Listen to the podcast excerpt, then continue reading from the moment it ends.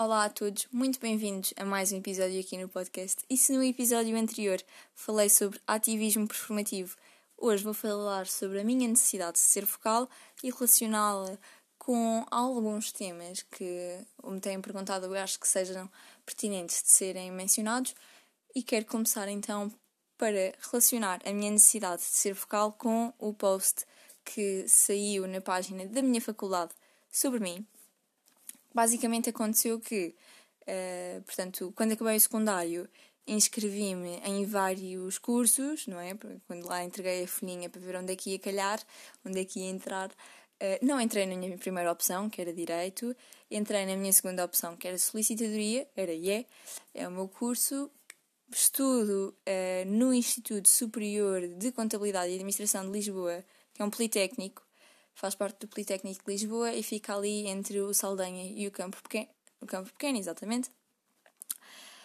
Uh, e pronto, basicamente o que aconteceu foi que eles, em novembro, portanto a página uh, do ISCAL no Instagram, contactou-me e convidou-me para fazer parte de um projeto que eles têm, que é o projeto Ligat, que eu acho que é um projeto até bastante interessante, tendo em conta que estamos uh, numa situação de pandemia. Não me lembro se foi criado por isto, já existia antes, mas tendo em conta que estamos numa situação de pandemia, acho que é muito importante, porque o objetivo deste projeto, daquilo que eu compreendi, é ligar as pessoas que compõem o ISCAL, portanto, os alunos, à comunidade iscalina, portanto, aos demais alunos e mostrar, da sua perspectiva, na sua, na, num, num texto, um pouco mais da vida deles, sem ser a vida propriamente uh, académica, portanto, a parte da universidade, dos estudos, assim, o que é que eles fazem para além disso. Pelo menos foi daquilo que eu tenho visto, há assim uns posts bastante interessantes e eles fizeram o meu.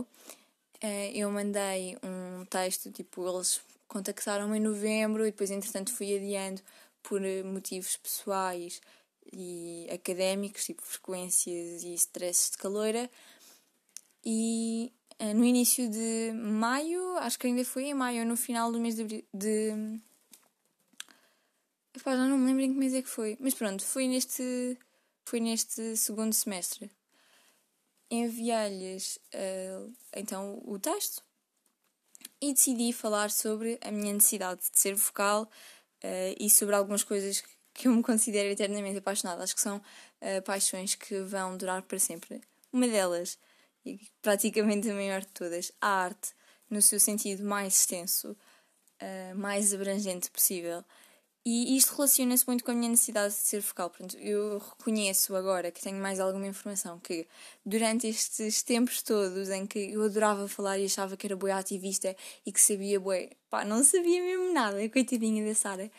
Uh, às vezes sinto um bocadinho de vergonha dela.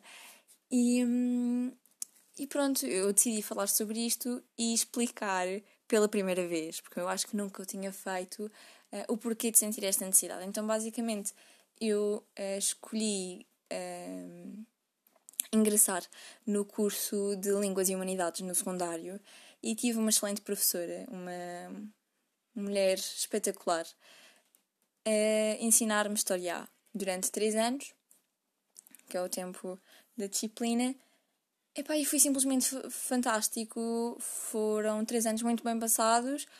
Matéria sempre, sempre a dar, sempre, sempre, sempre. Desde o primeiro dia do, do período até ao último do semestre, uh, sempre foi a dar matéria muito exigente, mas foi bastante bom, uh, porque deu para relacionar, ehm, portanto, conteúdos que estavam no programa, matéria propriamente dita, com conteúdos externos.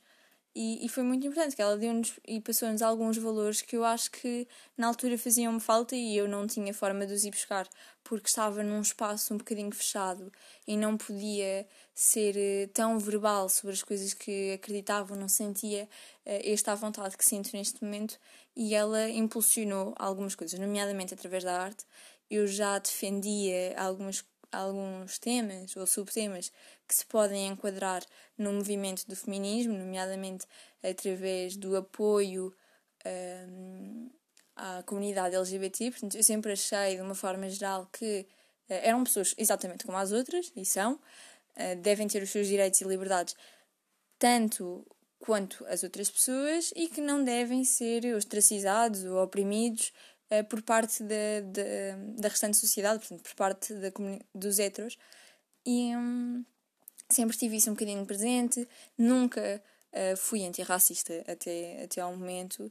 Uh, tive bastantes takes racistas, não no sentido em que eu odiava propriamente as pessoas por elas serem negras, nunca, acho que nunca foi isso, uh, mas foi uma perpetuação, e isto é importante, por isso é que eu falo tanto do racismo, é, foi basicamente o que aconteceu foi eu perpetuava sem dar conta uh, comportamentos e micro ou até macro agressões porque toda a vida tinha tinha sido rodeada disso.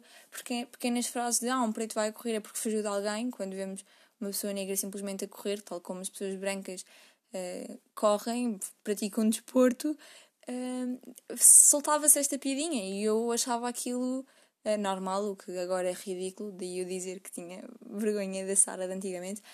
Ou então, quando davam alguma coisa aos outros e não me davam a mim, ficava tipo, então, eu sou preta. E dizia mesmo isto e verbalizava isto e não achava problemático.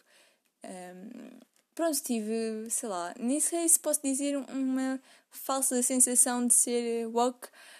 Epá, era simplesmente ridículo agora que tenho mais alguma informação.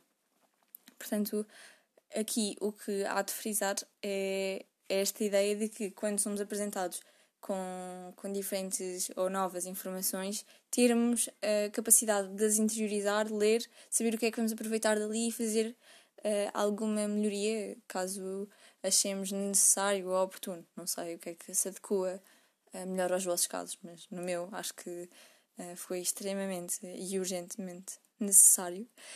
Uh, e pronto, estou contente com a progressão que tenho feito. Não me considero automaticamente antirracista, mas considero-me racista em desconstrução ainda. Uh, há muito que eu ainda preciso aprender, mas uh, comparado com a Sara antigamente, tipo de há 3 anos, sou efetivamente antirracista.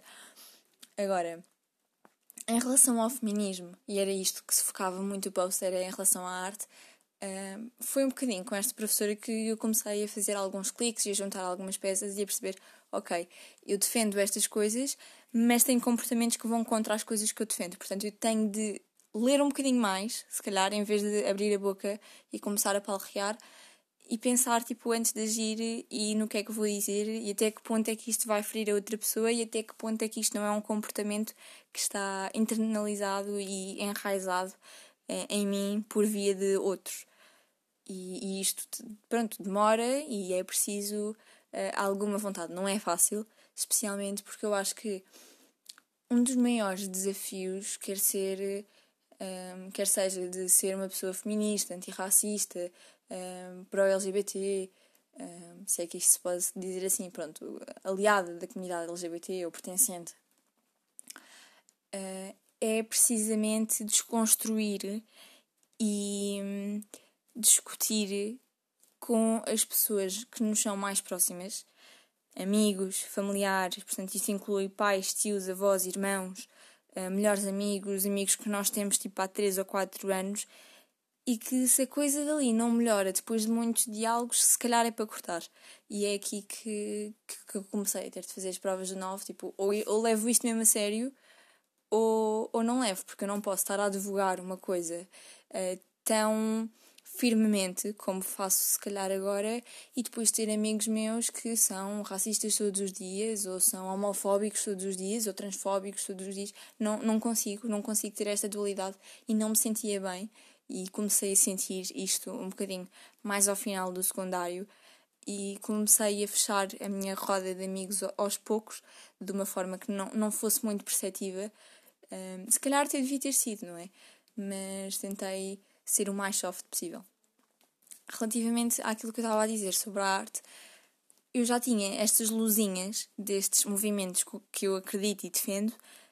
Epá, e depois fui com a história que me fez bem confusão. Então, mas eles são tipo homofóbicos e depois quando vão a um museu e veem uh, um quadro de duas mulheres a tocarem se, se ficam bem, uau, isto é mesmo giro, grande pintor, mesmo visionário.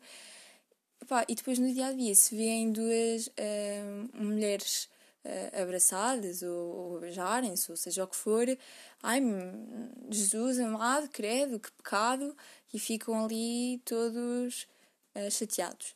E o mesmo com pessoas que tipo acham estátuas de mulheres nuas extremamente algo mesmo de outro mundo, aplaudem aquilo, foi a mesma expressão que eu usei no post, aplaudem aquilo.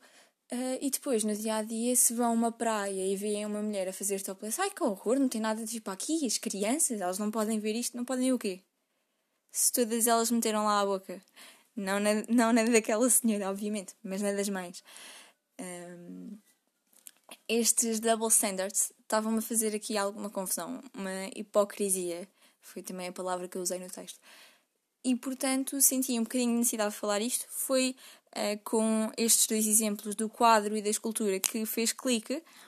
Uh, e a partir daí foi sempre a desconstruir e com cada movimento de arte que aprendi diferente eu ficava tipo epá, porquê que eu nunca tinha pensado nisto antes? Isto faz bom sentido e tal.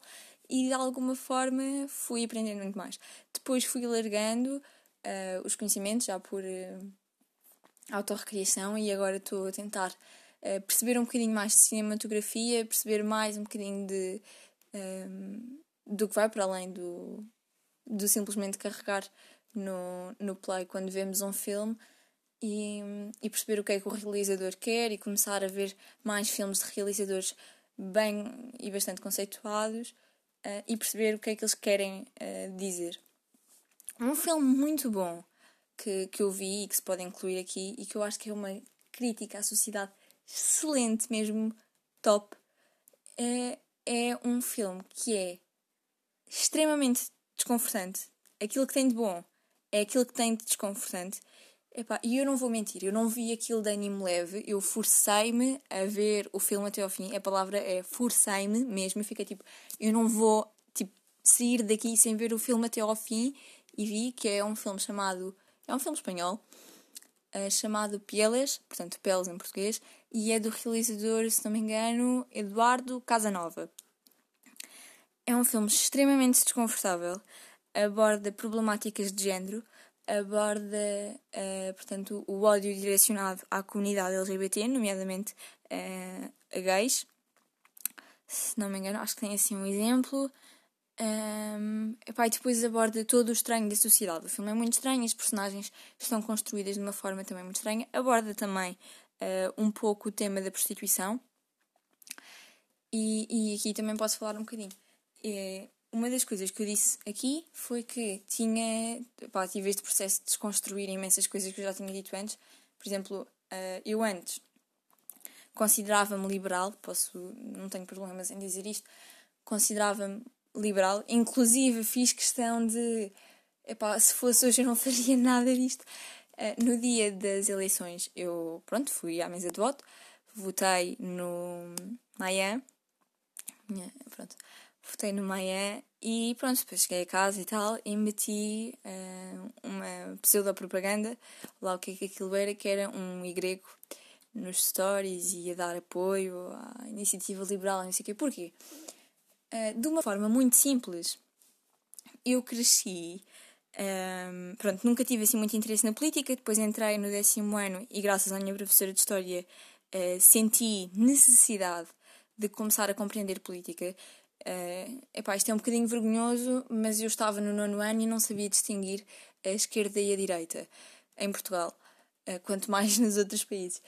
Uh, não sabia tipo, distinguir o que, é que era esquerda e direita, e nós no nono ano já tínhamos dado um bocadinho de Primeira e Segunda Guerra Mundial, se não estou em erro.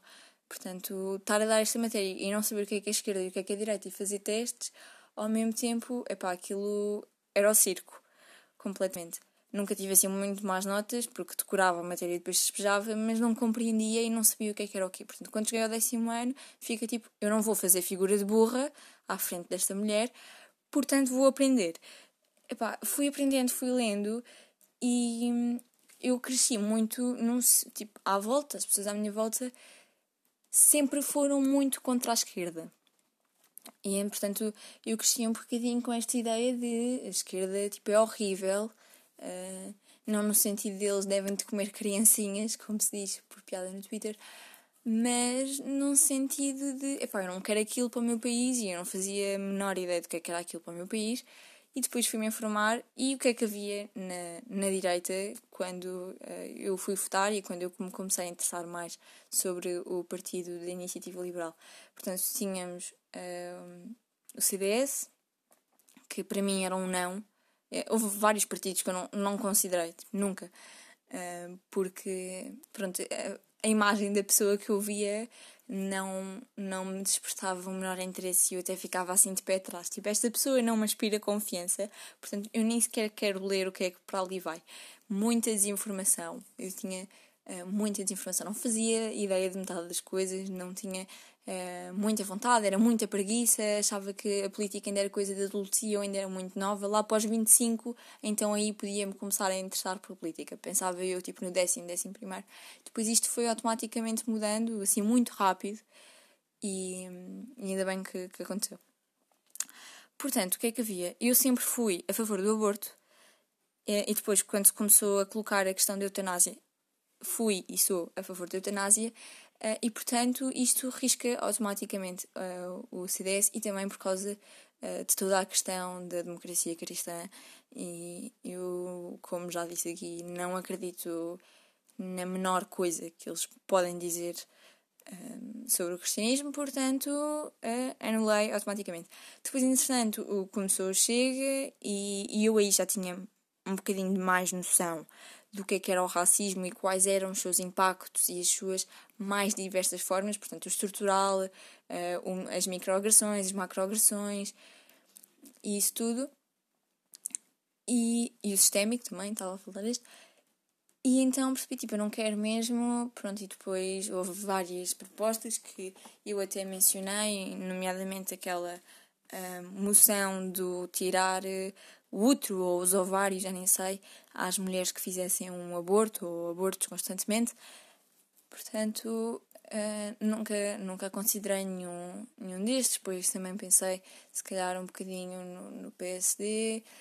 Um, pronto, e assim muito rapidamente percebi que não havia nenhum partido que, com que pronto, estas duas questões, estas duas questões, o, o aborto e a eutanásia, nenhum destes partidos uh, defendia exatamente aquilo que eu achava destes, destas duas questões e de mais algumas. e entretanto vou passar, uh, vou para a Junior Law Academy, que foi um, uma semanita que eu fiz na Católica, porque queria seguir direito, então inscrevi-me e conheci várias pessoas Uh, uma delas fez-me uh, conhecer e, e interessar-me mais por política, porque eu percebi que ao lado dela uh, epá, era um nabo. E então eu fui ler um bocadinho mais, entretanto, uh, ela deu-me um bocadinho a conhecer a iniciativa liberal e eu fui fazer a minha pesquisa. Uh, e atenção, que isto é muito importante, eu na altura percebia um zero de economia. Para mim, tipo, aquilo era pronto, ok, até parece que resulta, mediante aquilo que eu sei que é praticamente nada, não me parece assim muito mal. Então eu comecei a, a integrar-me, nunca, nunca paguei cotas, nem nunca me fiz militante, nem, nem nada do género, era só mera simpatizante, como uh, tantas outras pessoas que não estão integradas em partidos são. E pronto, fiz alguma pesquisa e pronto, de, nos últimos se calhar cinco meses, seis, já antes de, das eleições, eu tinha alguma consciência que era muito mau uh, eu estar a apoiar um partido que muitas das vezes é atacado por ser uh, extremamente capitalista e não fazer puto de ideia quais é que iam ser as consequências a nível económico de estar a votar e a dar uh, mais e mais atenção a este partido. Portanto, fui alterando as minhas coisas. Neste momento não defendo nenhum partido em específico. Decidi que a melhor coisa que poderia fazer era não dizer eu sou disto, ou eu sou daquilo, ou eu sou cozido, ou eu sou assado. Uh, estou novamente a ler tudo o que há Uh, estou interessada em ler manifestos também. Não que eu agora de repente vá votar PCP, mas estou efetivamente interessada em ler um manifesto comunista, porque acho que pode haver ali alguma coisa que me possa interessar, nem que seja só por ler para conhecer uh, o que é que eles defendem, acho que é, importante. E então depois informar-me cada vez mais. E isto para dizer que o feminismo não é um movimento que seja necessariamente partidário. Não tem de ser partidário.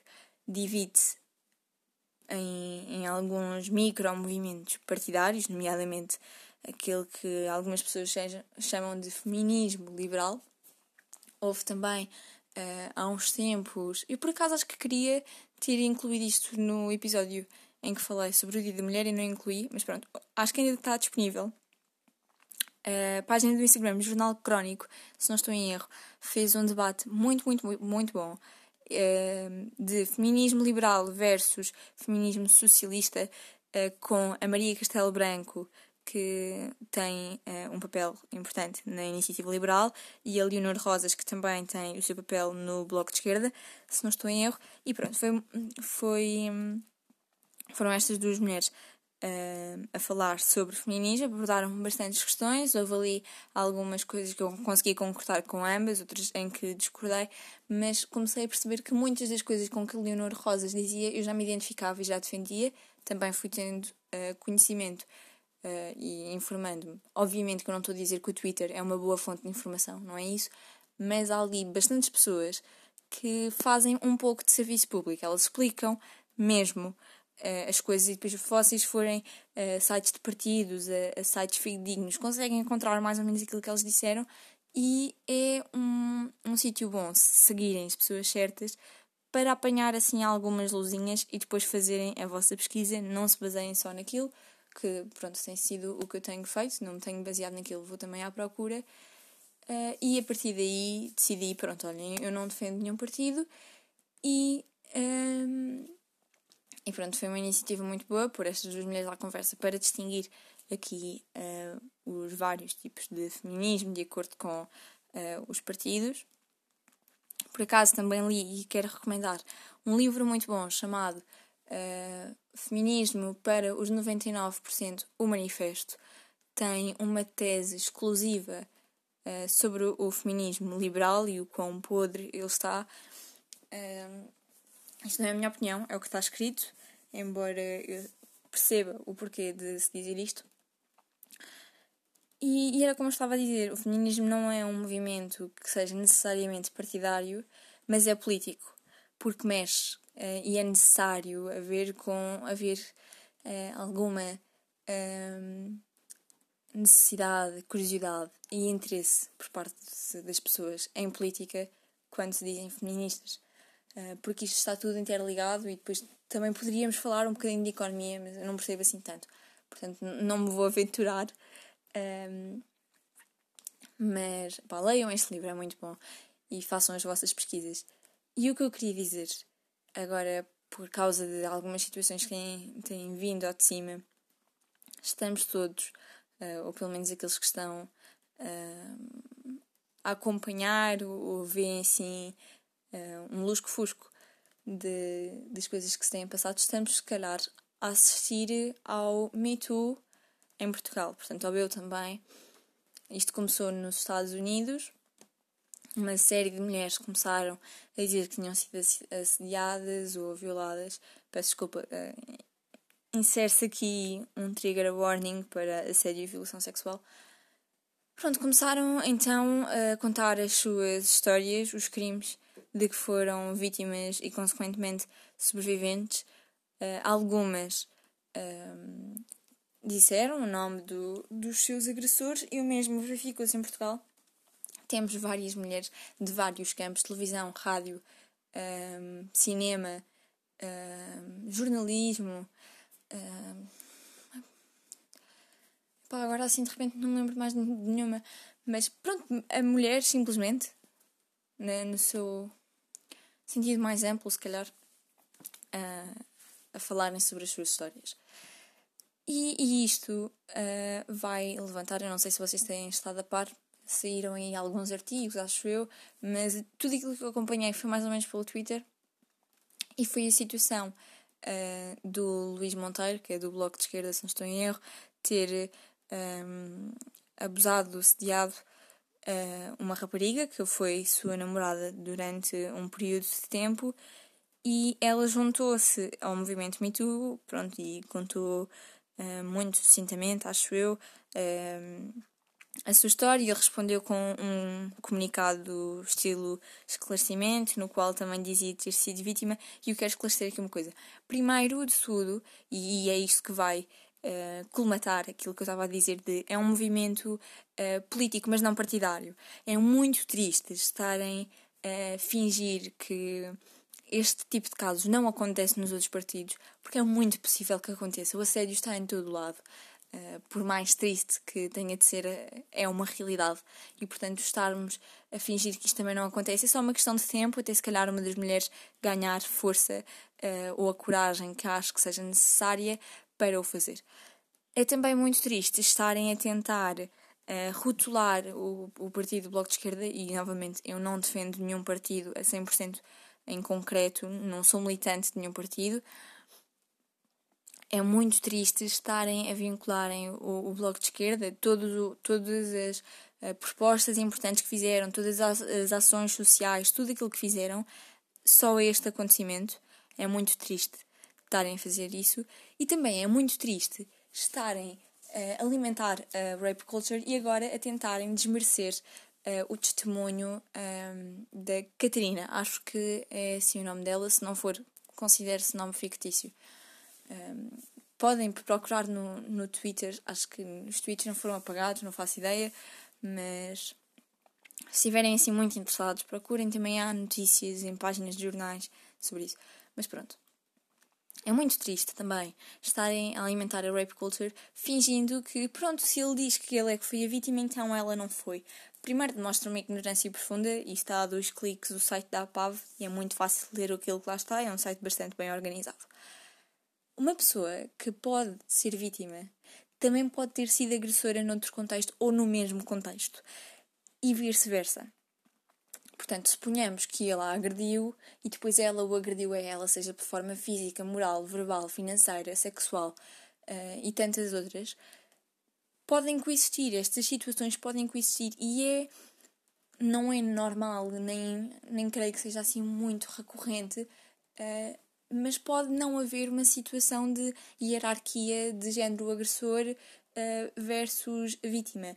Uh, estes dois planos podem coexistir e podem ser alterados. Portanto, uma pessoa que é agressora pode ser ao mesmo tempo vítima e, e, e o oposto, como eu, como eu disse. Portanto, não pode, não se pode simplesmente, como uma, uma pessoa, ou várias, várias até fizeram em pleno Twitter e depois uh, Facebook, epá, isto roda tudo, roda todas as redes sociais, infelizmente. Infeliz ou felizmente, escolham. uh, estar a denegrir e a rebaixar e dizer: pronto, olhem, uh, em todas as situações em um Me Too isto acontece e pronto, é uma merda. Uh, epá, não, não é assim, não é? Se nós advogamos tanto uh, o que as vítimas devem falar, neste caso, se ambas uh, se declaram como vítimas, devemos ouvir uh, ambas e depois então quem estiver encarregue que guie a situação.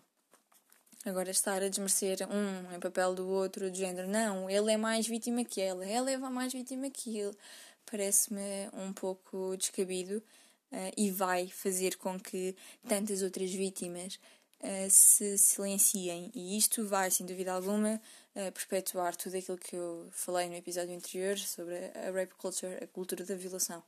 É muito triste isso fazer, tal como é em comentários do Facebook, que é onde todos estes homens e mulheres uh, coabitam.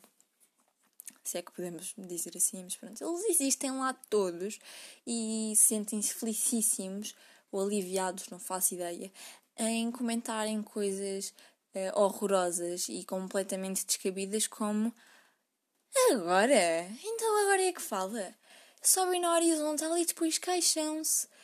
Um, já passou o tempo, isto agora é moda. Agora é assédio todos os dias, agora tudo é assédio.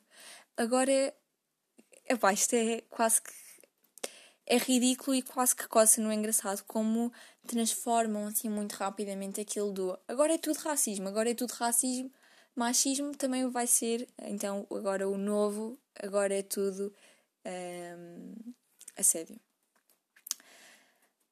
Epá, informem-se antes de dizerem estas barbaridades. Uh, obviamente que, mais uma vez, o site da APAV, da Associação de Apoio à Vítima, está a dois cliques no telemóvel, computador uh, de qualquer um de nós. Portanto, é muito fácil nós lermos tudo aquilo que eles lá têm, é capaz de demorar o seu tempo. Uh, Pasmem-se, aquilo demora a ler, são muitas coisas, é muita informação. Uh, estatísticas, dados, é muita coisa. Se lerem aquilo tudo, vocês vão se perceber que muitas das vezes as vítimas, quando estão em situação de agressão, demoram o seu tempo para perceber que estão em situação de agressão, nomeadamente através de uh, agressões verbais, morais, financeiras. Um, as coisas levam o seu tempo, não é uh, imediato. Uma pessoa não é assediada e pensa, eu fui assediada num momento imediato. Uh, não é assim tão automático e há que considerar isto antes de escrever estas barbaridades do agora, 5 anos depois, 6 anos depois, sim. Sim, porque não há educação sexual nas escolas. Sim, porque há pais que não educam as crianças neste sentido uh, e os seus filhos, no, no geral. Sim, porque enquanto sociedade continuamos a uh, meter tabus em coisas tão básicas como relações sexuais, consentimento, métodos contraceptivos, tantas outras coisas que nós, a nudez propriamente dita, o espaço pessoal que é constantemente invadido até no dia a dia, sem ser com uma intenção negativa. E isto é tudo muito normalizado porque não há informação, então é normal. Quando as pessoas não sabem que uma coisa é errada e veem as coisas a acontecer muitas vezes seguidas, tomam-nas como normais. Estes factos, isto não, não, não são coisas que são inventadas ou se escrevem em sites. É verdade. Eh, a nível psicológico, a nível socio da sociologia, está provado que se um grupo de pessoas durante um tempo significativo vir um comportamento a ser repetido um número de vezes, vai tomá-lo como normal e vai repeti-lo. É exatamente o que as crianças fazem. As crianças, quando são pequeninas, ouvem os pais a dizer as coisas em casa e depois vão para a escola repetir. Por isso é que é importante que as escolas uh, completem a educação que têm de vir de casa. Por isso é que disciplinas como cidadania, civismo, educação sexual são importantes. Um, a deputada Cristina Rodrigues, se não estou em erro, acho que o apelido dela é Rodrigues, estou cansada, peço desculpa, uh, apresentou uma proposta, salvo erro, para uh, introduzirem uh, educação sexual como disciplina obrigatória que eu acho muito importante. Eu acho que se começássemos a ensinar uh, às, às crianças na escola, desde tenra idade, o que é que é o consentimento, onde é que nos podem tocar, onde é que não nos podem tocar, o que é que nós podemos querer fazer, o que é que nós não queremos fazer, o que é que se eu ficar calada significa, o que é que se eu disser que talvez agora não significa, uh, o que é que significa que se durante uma relação sexual que inicialmente começou com o uso de um preservativo por, por uh, uh, acordo de ambos, se o, um deles tirar o preservativo também significa que por acaso é violação, um, eh, significa, se começarmos a, a, tirar os tabus a estas coisas todas, provavelmente, pasmem-se, o número de um, eh, casos sexuais, uh, aliás, o número de denúncias é possível que aumente. Mas ao final de algum tempo é possível que o número de agressões diminua. Porque as pessoas vão estar educadas, vão estar alerta, vão perceber que não podem fazer aquilo, que aquilo é isto, ou que aquilo não pode acontecer. E depois também vão poder saber denunciar, porque sabem o que é que lhes aconteceu. Há crianças que são violadas e não fazem ideia que aquilo é uma violação, não sabem o que é que aquilo é, não sabem como é que vão dizer aos pais ou aos responsáveis. Portanto, a educação sexual é fulcral neste ponto.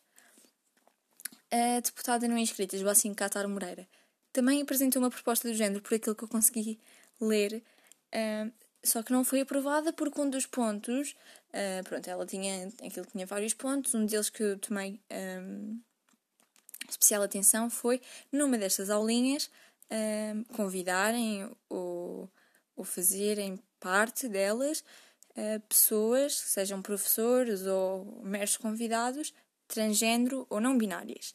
Isto é importante, porque vai lutar contra a estigmatização destas pessoas. Eu posso fazer um episódio só sobre o que eu acho disto, mas muito rapidamente é, é importante, não é? Há muitas pessoas que não percebem que a língua portuguesa tem de evoluir para existir uma nomenclatura para pessoas não binárias. Ao contrário do que acontece, por exemplo, na, no inglês, que tem o he, o she e o they, em português só há ele e ela. E mesmo quando estamos em situações em que há um rapaz e muitas raparigas, é eles, e numa situação em que há muitas raparigas, aliás, há muitos rapazes e uma rapariga, é eles na mesma. Mas isso é outra questão. É relativamente aos pronomes, é importante que haja, porque uma pessoa que não seja binária, ela não se identifica nem com o género feminino, nem com o género masculino. E nós, eh, quando usamos os pronomes, eles referem-se a um destes dois géneros, ao feminino ou ao masculino. Então, como é que supostamente em português nos referimos a uma pessoa não binária? É que o X que nós usamos um, na, nas palavras no, tic, no TikTok, peço desculpa, no, também serve no Twitter, no Instagram, no Facebook, uh, em mensagens do WhatsApp, etc., não é legível. Uh, uma pessoa não consegue dizer Elks, Elks. Elks estava ali a ler um livro. Não, não dá para ler, não, não é legível, isto não existe. Uh, creio que uh, no português do Brasil uh, criaram a língua não binária, o sistema não binário, em que fica ele está atento a ler um livro, por exemplo. E eu acho que, que, acho que isto é importante. Há uma conta também muito importante de uma pessoa não binária, se não estou em erro, eu não quero estar a dar aqui erro, um, que eu posso deixar aqui o arroba dela na caixinha da descrição. Que, epá, eu acho que, eu acho, olhem, a pessoa primeiro é maravilhosa, explica as coisas mesmo com uma clareza, sem sentido de superioridade, mesmo uh, muito simpática, pelo menos é como parece, e eu fico bastante interessada e sinto sempre que aprendo mais qualquer coisa quando vejo os vídeos dela. Ela tem uma série que se chama uh, Trans 101, acho que é assim, um, por IGTVs ou Reels no Instagram. Vou deixar aqui para depois quiserem ver. Epá, e é bastante interessante e nós temos de estar uh, atentos a estes pequenos, uh, pequenos movimentos, pequenas uh, temáticas problemáticas, porque é isso que, que, faz parte do dia a dia destes grupos que são afetados e nós temos efetivamente uma responsabilidade social e quase cívica de adaptarmos o nosso estilo de vida a estas pessoas quando nos referimos a elas para não estarmos a ser uh, mal educados, para não estarmos a desrespeitar e tudo mais.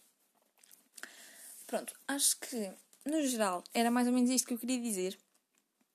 Acho que não me falta nada. Falei de ser focal, falei do escal, falei. Eu agora estou a fazer assim muito rápido uma review. Falei de arte, falei de ser. Já disse ser vocal, falei sobre a cena do Me Too. Uh, pronto, acho que não me escapou nada. Se escapou também não tem problema, sai no próximo episódio.